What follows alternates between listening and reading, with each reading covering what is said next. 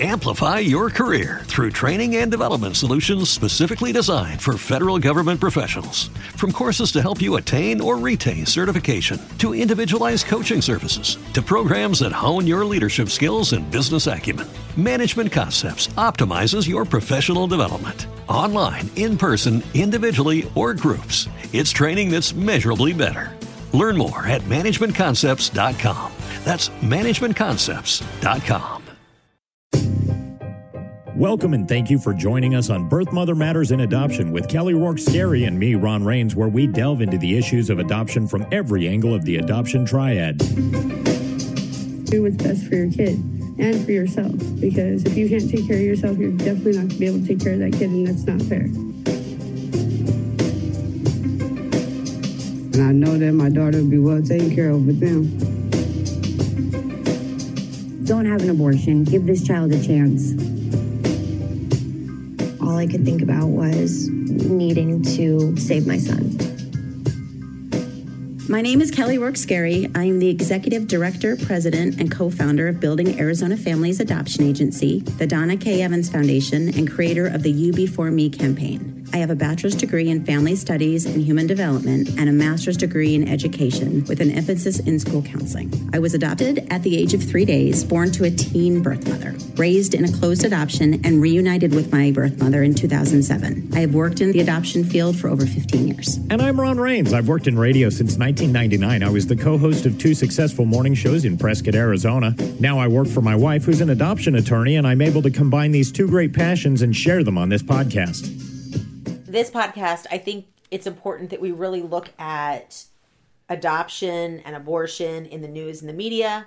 We're starting off, you know, 2020, and it'll be interesting to see from where we start to where we are at the end of the year. Okay, that's a good idea. And as we go through the year, I think we will get to see a lot happening. I mean, this is going to be an incredible year. We've got the election and we've got all of the upcoming abortion hearings mm-hmm. and the laws that are being filed, you know, the people are filing with the court regarding the changes they're requesting. So it's going to be really interesting. There is a lot in the news. There's a lot. Mm-hmm. Agreed. So locally, um, Paul Petersen has some news. On January 8th, the Maricopa County Board of Supervisors officially accepted Paul Petersen's resignation and began the process of filling the vacant county assessor position. Listeners may remember Petersen as the elected official in Arizona who was charged in three states with allegedly smuggling pregnant women from the Marshall Islands in order to give up their babies for adoption. He's accused of arranging for 28 of the Marshallese women to fly into Arizona, live in a house he owned, and have a doctor deliver the children, and this was paid through the state's healthcare system. He's charged in Arizona with filing fraudulent claims to the tune of $800,000. In Utah and Arkansas, he's being charged with human smuggling. He's been accused of participating in 70 illegal adoption cases. He's alleged to have taken women's passports. The exploited women received little or no prenatal care upon their arrival in the United States states. He's pleaded not guilty in Arizona and Arkansas and has yet to enter a plea in Utah. What do you think of that? Personally, I'm glad he finally resigned because he was being very defiant of the whole thing. I am too. And uh, I think it's time for him to own up to what he has done. Agreed. Agreed. And again, we as uh, you know a podcast are not um, accusing him. Obviously, he has not been found guilty mm-hmm. at this point the accusations that have been made sound as if they're being substantiated uh, and, even by his associate right. And that's really concerning. I mean this the fact that he resigned i agree with you. He needs to move out of that position. Mm-hmm. i don't know whether or not he's been paid this whole time for being in that position or, or if he's taken a leave of absence or what have you. But i don't think that we need somebody who is currently incarcerated for this crime pending trial holding representing us in our government no matter what the position is right. Agreed. I think too that the fact that he has not entered a plea yet in utah and is entered to not guilty why would he be withholding on the third is what i'd like to yeah know. i don't know. You know maybe they don't have as much evidence or maybe they don't have uh, as Maybe it's a little bit of a different circumstance because it's a different state law. I don't know, but yet some of what he's done is federal. You know, he's broken some federal laws, mm-hmm. not just state laws. And the more I read about things that have been said supposedly by him, my heart just breaks for these women. Yeah. And my heart breaks for the adoption community because it is a black eye. It is. Whether Hands I mean down, it is. Nobody I've ever dealt with in the adoption field, as far as I know, has done things this way, the way he has, and it hurts because you think of these people who are actually trying to do it for the right reasons and to help these birth mothers and to help the adoptive families and everybody in the triad and the children.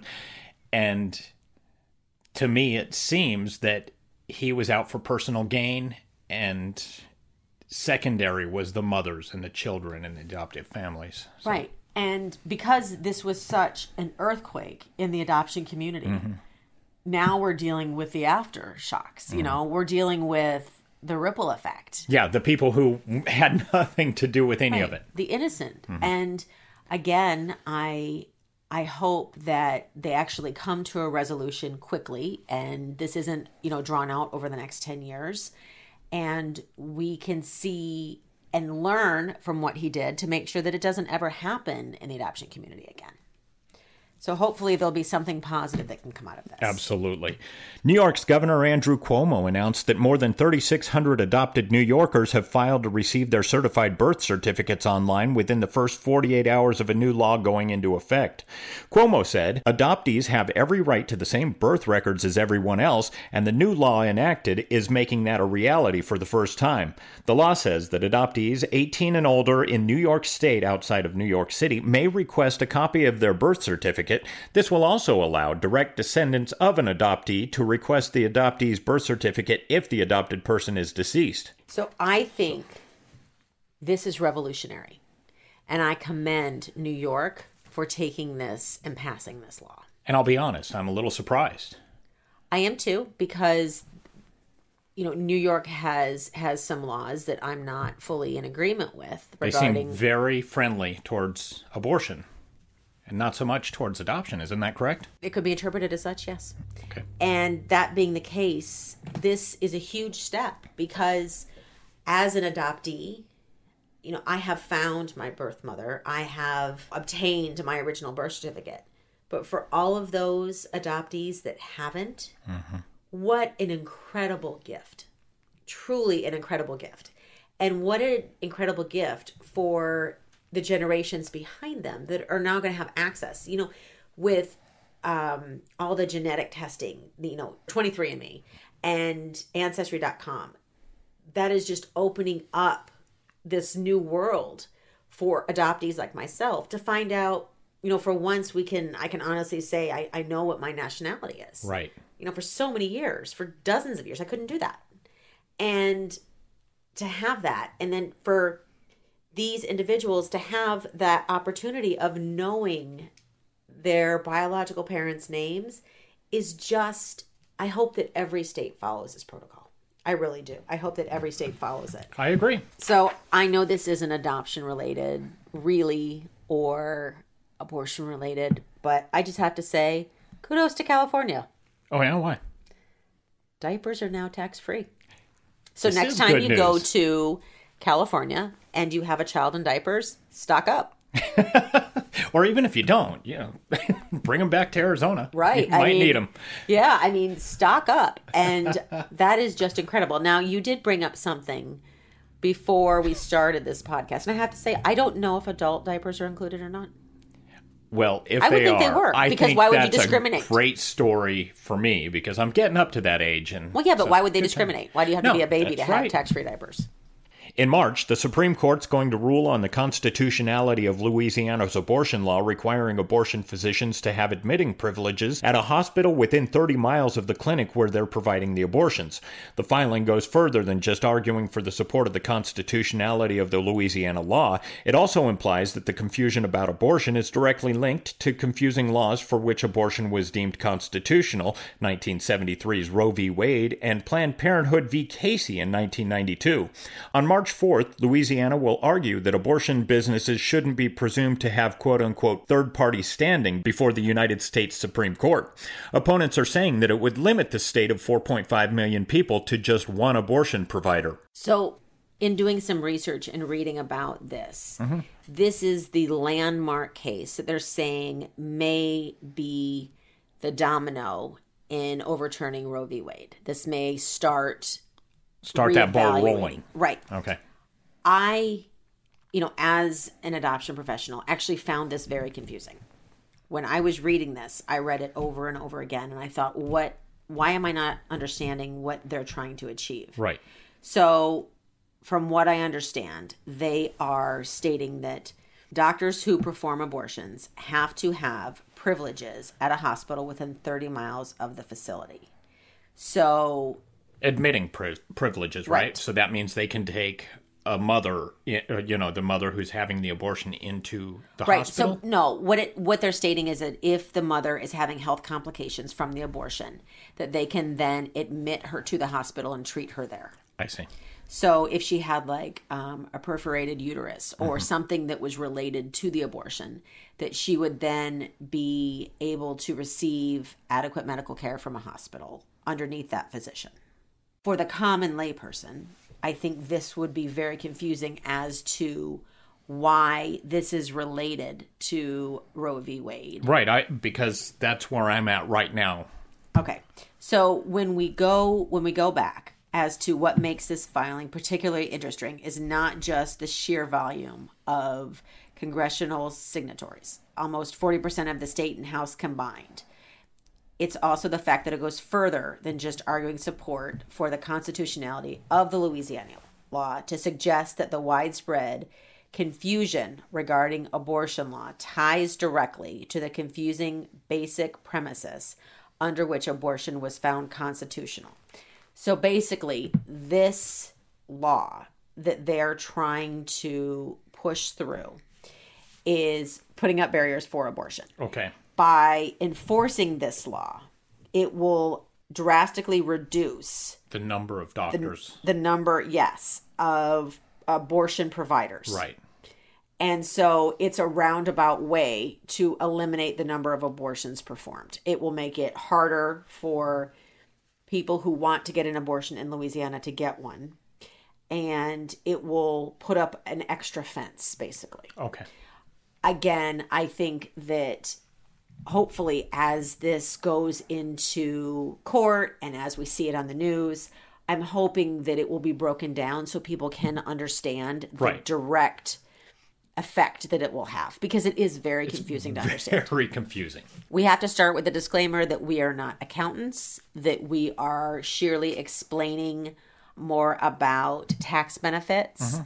and how they relate to adoption and the information that we were talking about was taken right off of the IRS website. Okay. So there is a, a tax credit for adoption for qualified adoption expenses paid to adopt an eligible child and an exclusion from income for employer provided adoption assistance. The credit is non refundable, which means it's limited to one's tax liability for the year but any credit in excess of your tax liability may be carried for up to five years. The maximum dollar amount for 2019 is $14,080 per child. Okay. So I think it's important for our adoptive families to understand that they may qualify for assistance. Mm-hmm.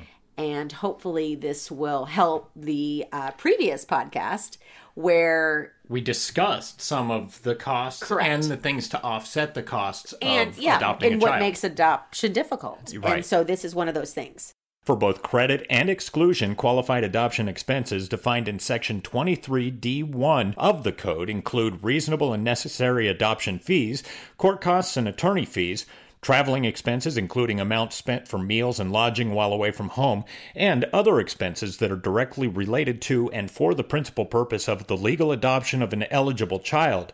An expense may be a qualified adoption expense even if the expense is paid before the eligible child has been identified. For example, Prospective adoptive parents who pay for a home study at the outset of an adoption effort may treat the fees as a qualified adoption expense. An eligible child is an individual who is under the age of 18 or is physically or mentally incapable of self care. Qualified adoption expenses don't include expenses that a taxpayer pays to adopt the child of the taxpayer's spouse. Qualified adoption expenses include expenses paid by a registered domestic partner who lives in a state that allows a same sex second parent or a co parent to adopt his or her partner's child as long as those expenses otherwise qualify for the credit. My name is Nicole. I chose adoption after I struggled because I called you guys like way back in May and I finally called it back in like August. Because back in May, I was like, well, it's a good idea, maybe, but maybe I could keep the child as time went by, I couldn't get jobs, so I decided to put the child up for adoption because I can't afford a kid. I wanted the adoptive parents to be a lot like me, but different than me in terms of stability because I am like far from it. Um, I wanted them to, you know, have their life put together, and but I wanted them to kind of be like me, all quirky and energetic.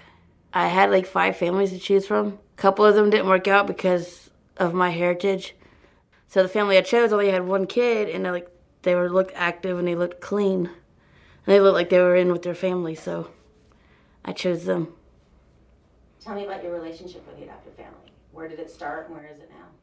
Uh, actually, I first met the adoptive parents when I was super, super out of it at the hospital after my C-section. Um, I don't remember what I said to them. Like literally, I don't. But apparently, I was playing musical cups because I kept taking the cups and moving around the table um, at the hospital. but I'm in contact with the adoptive mom every day through email, through Child Connect. So, and every week I get pictures. But all I really wanted was to know how the child was doing and get pictures every now and then. I get like 10 or 15 pictures every week. I am very happy with my adoptive choice. Adoption is probably much, pretty much the best idea for the child if you don't have your life put together like me. I moved out here from the East Coast because I lost everything in the flood from Hurricane Florence. And I literally moved out here with the clothes on my back. And ever since I've been rebuilding little by little, um, the pregnancy came as a surprise. And I never even like went to the doctor until like I was eight months pregnant. If you know or foresee that you can't take care of a child, you need to do adoption. For me, it was, I knew before I moved out here that it was going to take at least a year and a half for me to get everything back in place. But when I found out I was pregnant, I was like, whoa, that, there's a monkey wrench in everything. So I'm just now starting the process of rebuilding. So now I got a year and a half long fight to rebuild everything. I am very happy with my adoption choice. I couldn't have picked a better family because of how like the adoptive mom and I are and how stable they are with their life and uh, their oldest child loves the baby. Like I get pictures of both of them all the time. So my favorite thing about building Arizona families is Kelly and Christy.